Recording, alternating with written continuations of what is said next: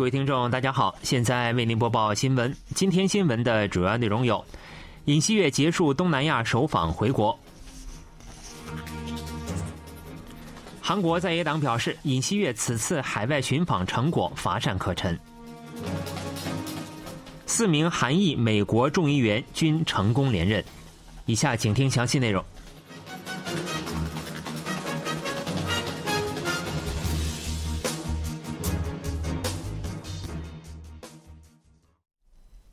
韩国总统尹锡悦结束为期六天的东南亚首访日程，于十六日上午抵达韩国。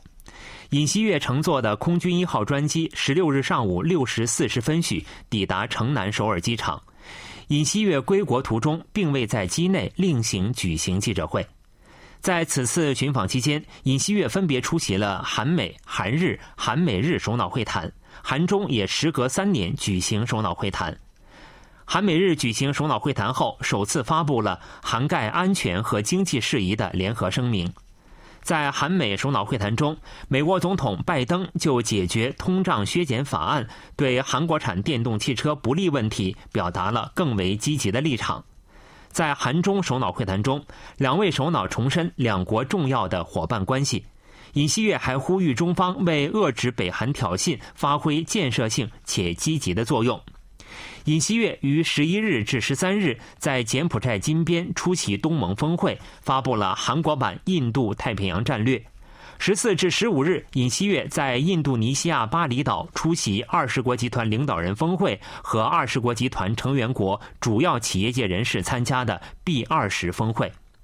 提议通过数字转型克服当前面临的各种综合性危机，并克制粮食及能源领域过度的保护主义。不过，从尹锡悦出访前开始，由于总统室不允许 NBC 采访人员同乘总统专机，且寻访期间尹锡悦夫人金建熙女士的活动引发争议，政界也争论四起。随后，尹锡悦将继续在韩国国内开展外交日程，十七日将举行韩国与荷兰首脑会谈，十八日将举行韩国与西班牙首脑会谈。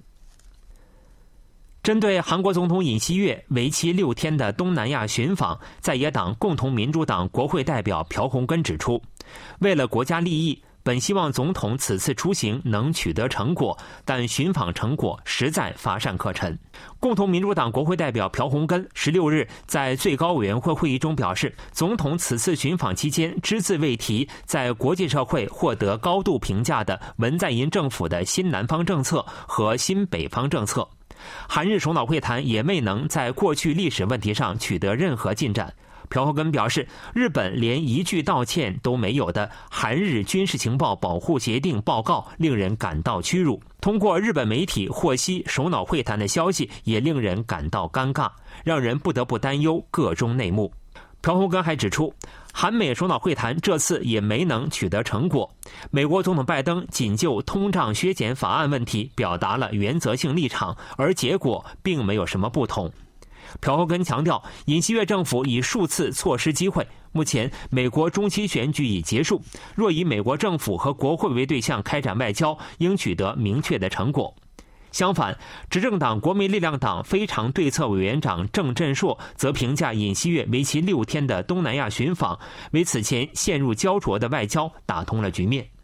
郑振硕十六日在外交网站发文称，文在寅政权五年期间的韩美同盟有名无实，而金建熙女士挽住拜登总统的手臂时，拜登总统露出了爷爷般灿烂的微笑，这象征着复原的韩美同盟。在美国中期选举中，四名韩裔美国联邦众议院议员均成功连任，即安迪·金、玛丽莲·斯特里克兰、英金后、米切尔·朴斯蒂尔也于十五日成功连任。米切尔·朴斯蒂尔在加利福尼亚州四十五选区参选，截至发稿时，开票率为百分之七十八。斯蒂尔得票率已超过百分之五十三点八，以七点六个百分点的差距领先民主党候选人杰伊·陈。开票后，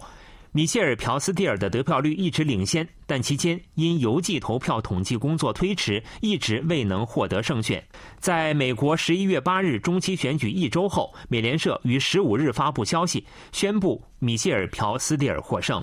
米歇尔·朴斯蒂尔于1955年出生在首尔，1976年跟随家人移民美国。1992年目睹洛杉矶暴动导致韩裔居民家园被摧毁的事件后，决心进入政坛。米歇尔·朴斯蒂尔在当选后对相信自己的选民表示了感谢，并称将继续为帮助劳动者家庭实现美国梦而努力工作。